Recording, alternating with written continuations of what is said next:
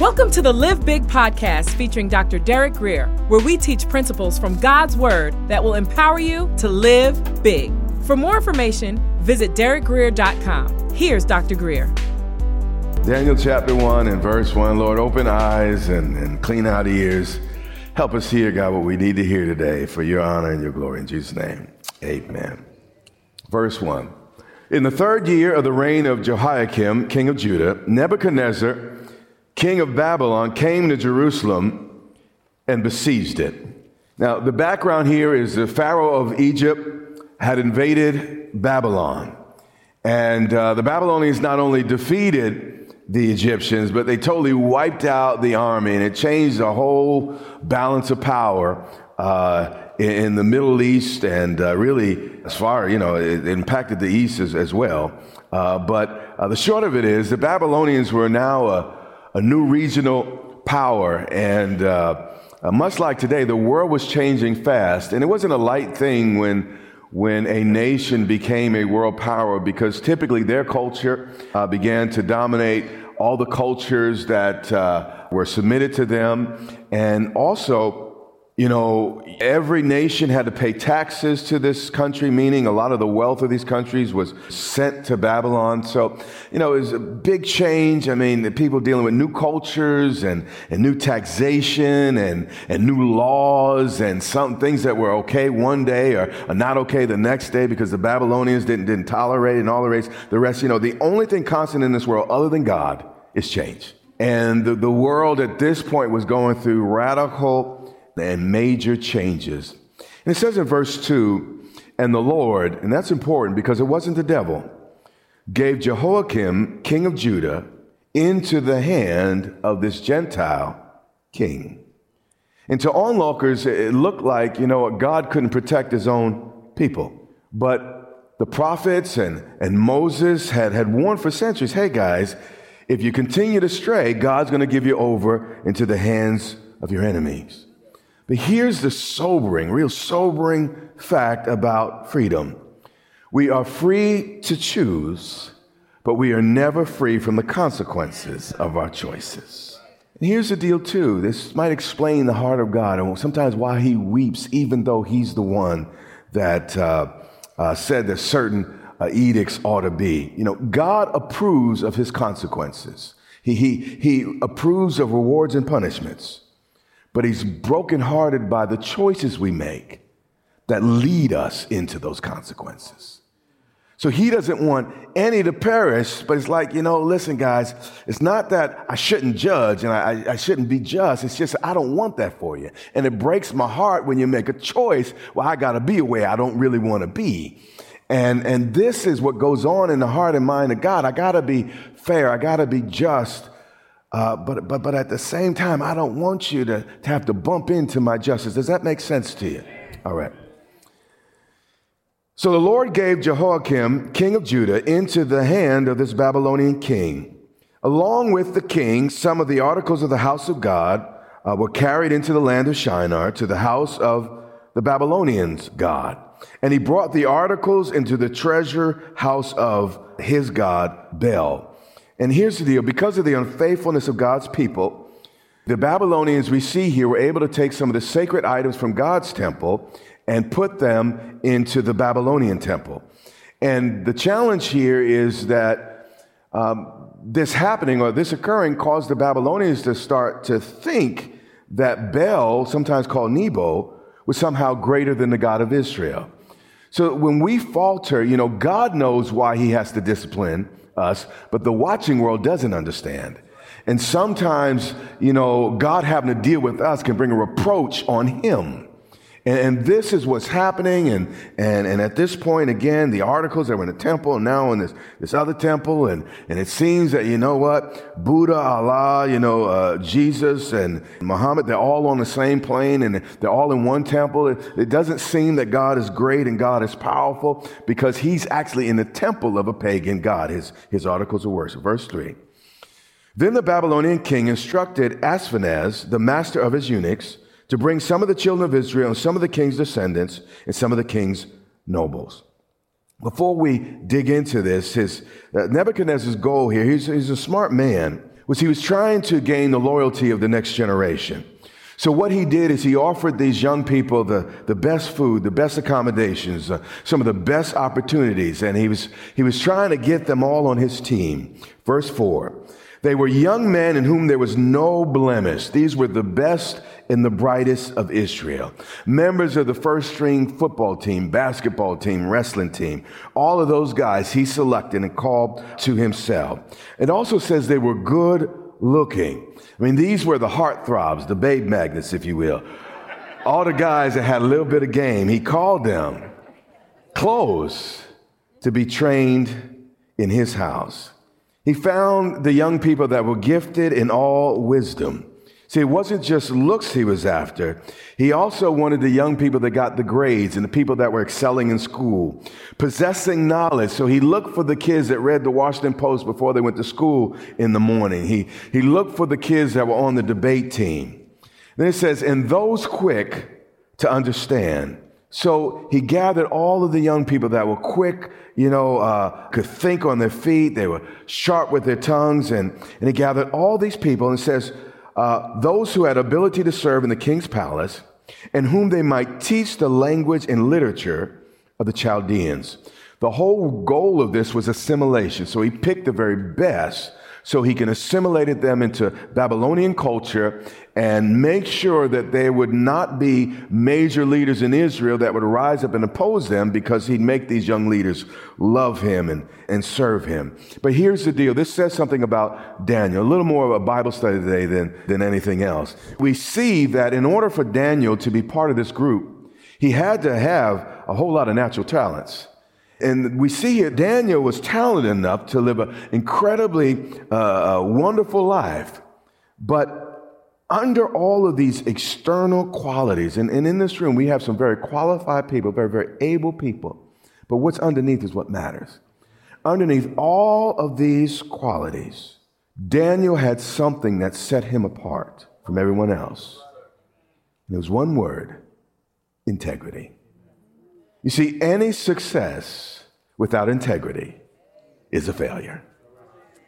And the king appointed for them these men that he's wooing and he's trying to impress and make love him.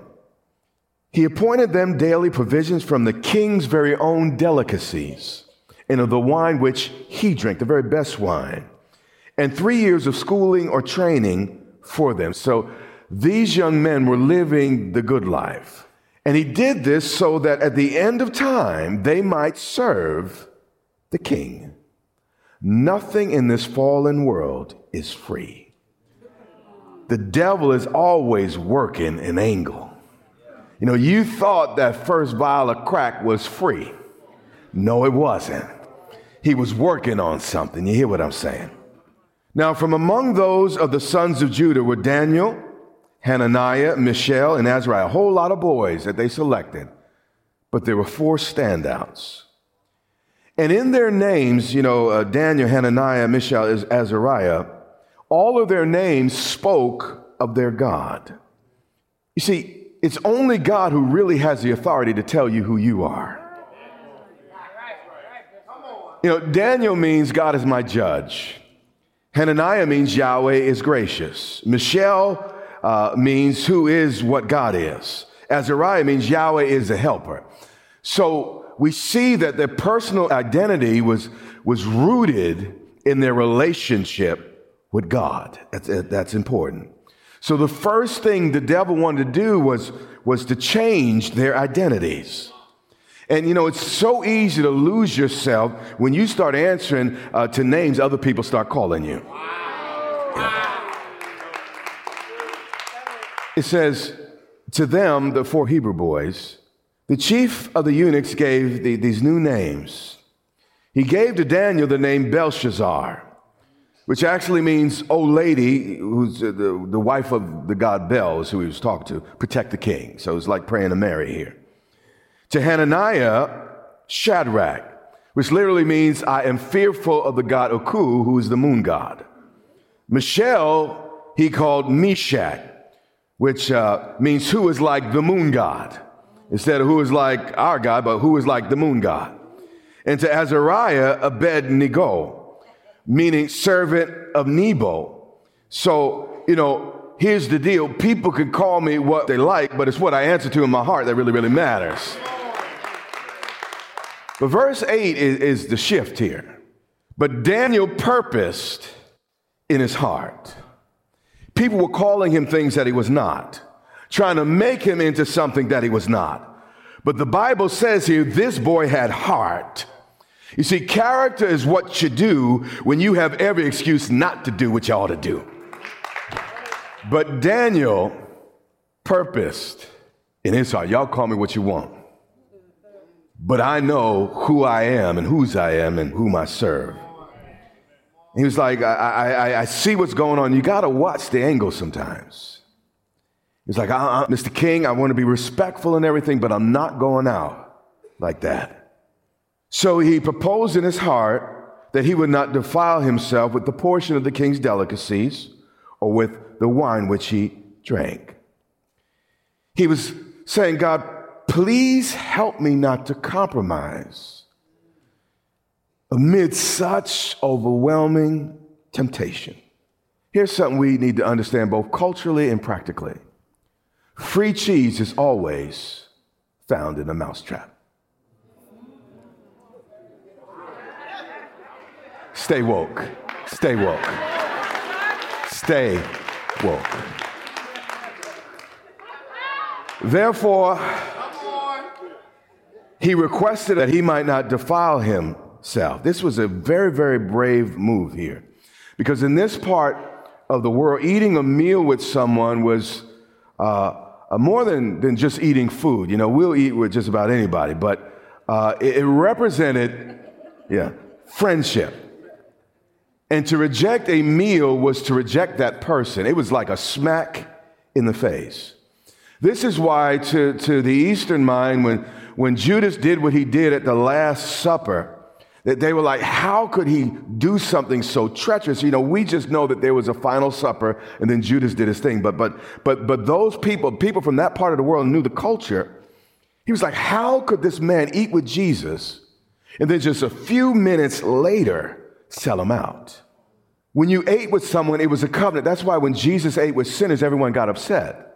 Because they were like, well, why are you eating with sinners? Why are you having this relationship with sinners? But God, Jesus, like, that's the only type of people I know on earth. Is only sinners down here. So, you know, they, that sin might not be your sin, but uh, here's the deal. I'm going to eat with them because I'm going to eat with you. You know, y'all might look a little different in what you do, but y'all just about the same. Yeah. But what we need to understand, like, you know, as, as it relates to Judas, if we are ever cut off from God, it's only because we use the scissors. Now, God had brought Daniel into favor and goodwill of the chief of the eunuchs. You know, Daniel was uncompromising in his principles, but we can have principles without being obnoxious. You can stand up for what's right without being a complete jerk. How many know we, we, we, we can do that? There's a way to do these things. When you, when you look at Daniel's life, actually, he fought most of his life within the rules. And the only time he broke the rules was when he said, You can't pray to your God anymore. And that's when he said, You know what? When, when the rules of my culture go against the, the word of the living God, I got to pick God. But here's the deal you would think that people hated him for this.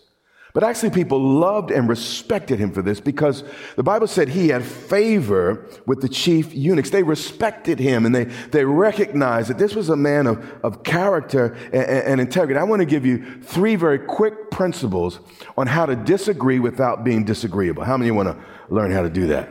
Married people, pay attention, okay? Number one, mind your tone. Be mindful of your tone. MIT researcher Michael Strain says this If your voice is raised because humiliating and demeaning people is part of who you are, you got issues. But if raising your voice, how many of you saw The Darkest Hour with uh, Winston Churchill? Nobody, just me. Well, I watched it on the plane here. It was an incredible movie. Um, boy, that was not a great illustration, right?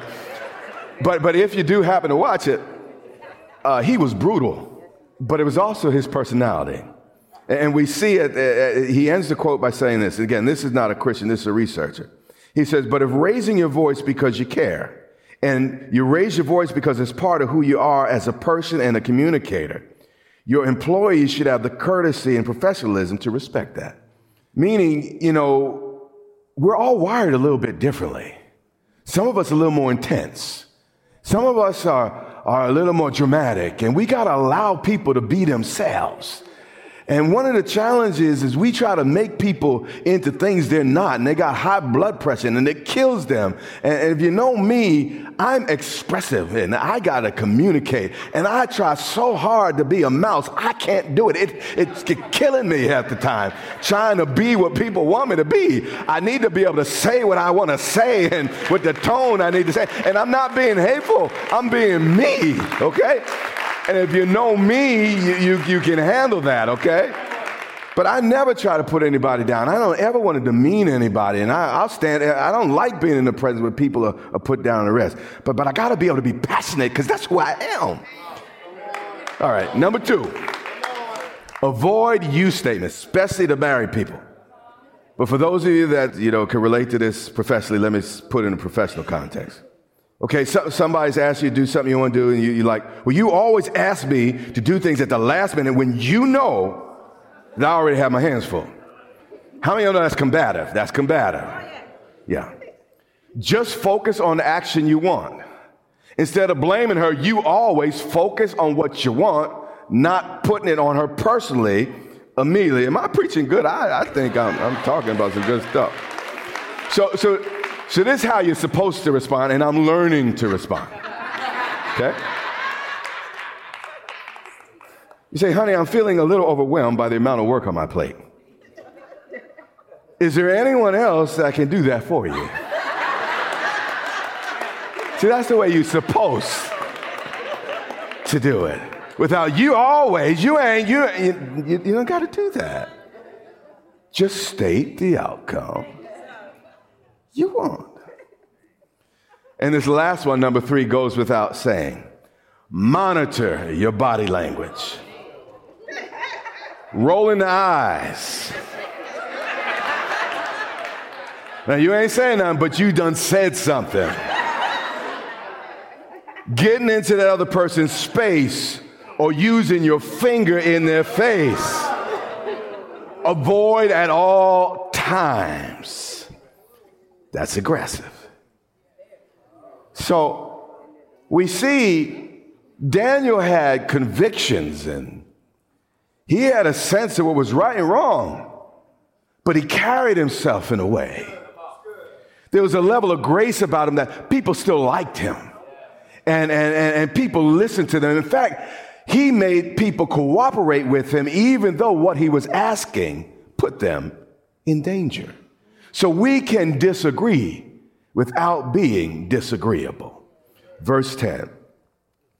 And the chief of the eunuchs said to Daniel, I fear my lord the king who has appointed your food and drink. For why should he see your faces look worse than the young men who are your age? Then you would endanger my head before the king. He was saying, Daniel, I like you and all and everything, and then uh, you know what? I enjoy your company, but but you're about to get me killed, Daniel. And he's saying, Daniel, I'm responsible for you. And if you look bad to the king, I look bad. So Daniel said to the steward, whom the chief of the eunuchs had sent over Daniel, Hananiah, Mishael, and Azariah, and this is what I wanted to show you today. It's not always the team with the best players that wins, it's the players with the best team that wins. And all church is, is connecting your Daniels, your Hananiahs, your Michelles, and Azariah and sticking together until each player wins. So, church is all of us coming together with our distinctive, standing up for righteousness and, and, and encouraging one another to, to do this thing wiser and better. And, and we all stay on the field until each of us wins. Stay with me in verse 12. Please test. This is amazing. See, a lot of people with principles, it's like, y'all heathen, y'all, y'all, y'all, y'all, y'all, da, da, da, you, you tell people off when they don't do what you want.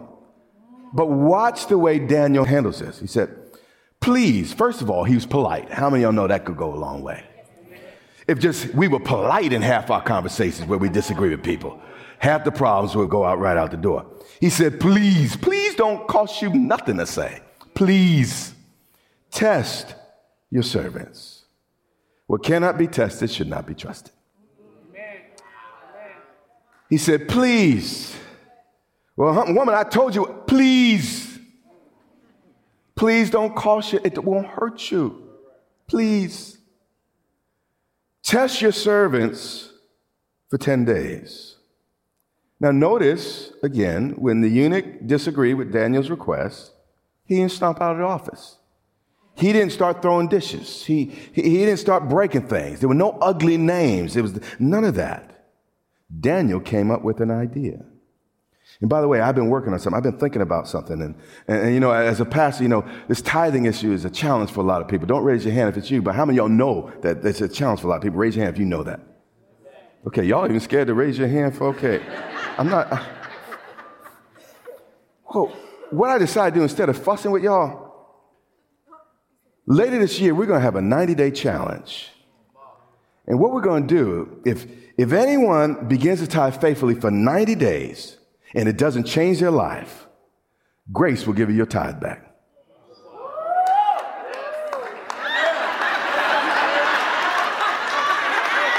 That's exactly how the trustees are looking at me. Here's the deal. I'm not interested in your money. I'm interested in you experiencing your God on a different level. And if it don't work, so we might have just outsmarted the devil. But what he said is please test your servants for 10 days and let them give us vegetables to eat and water to drink. You see, God knows how to make us more with less. See, that's, that's the nature of America. You have been listening to the Live Big podcast with Dr. Derek Grier. For more information, visit derekgrier.com or follow Dr. Grier on social media.